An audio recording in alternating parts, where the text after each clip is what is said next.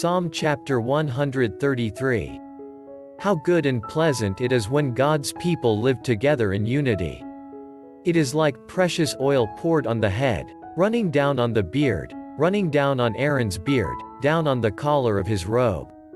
It is as if the dew of Hermon were falling on Mount Zion. For there the Lord bestows his blessing, even life forevermore.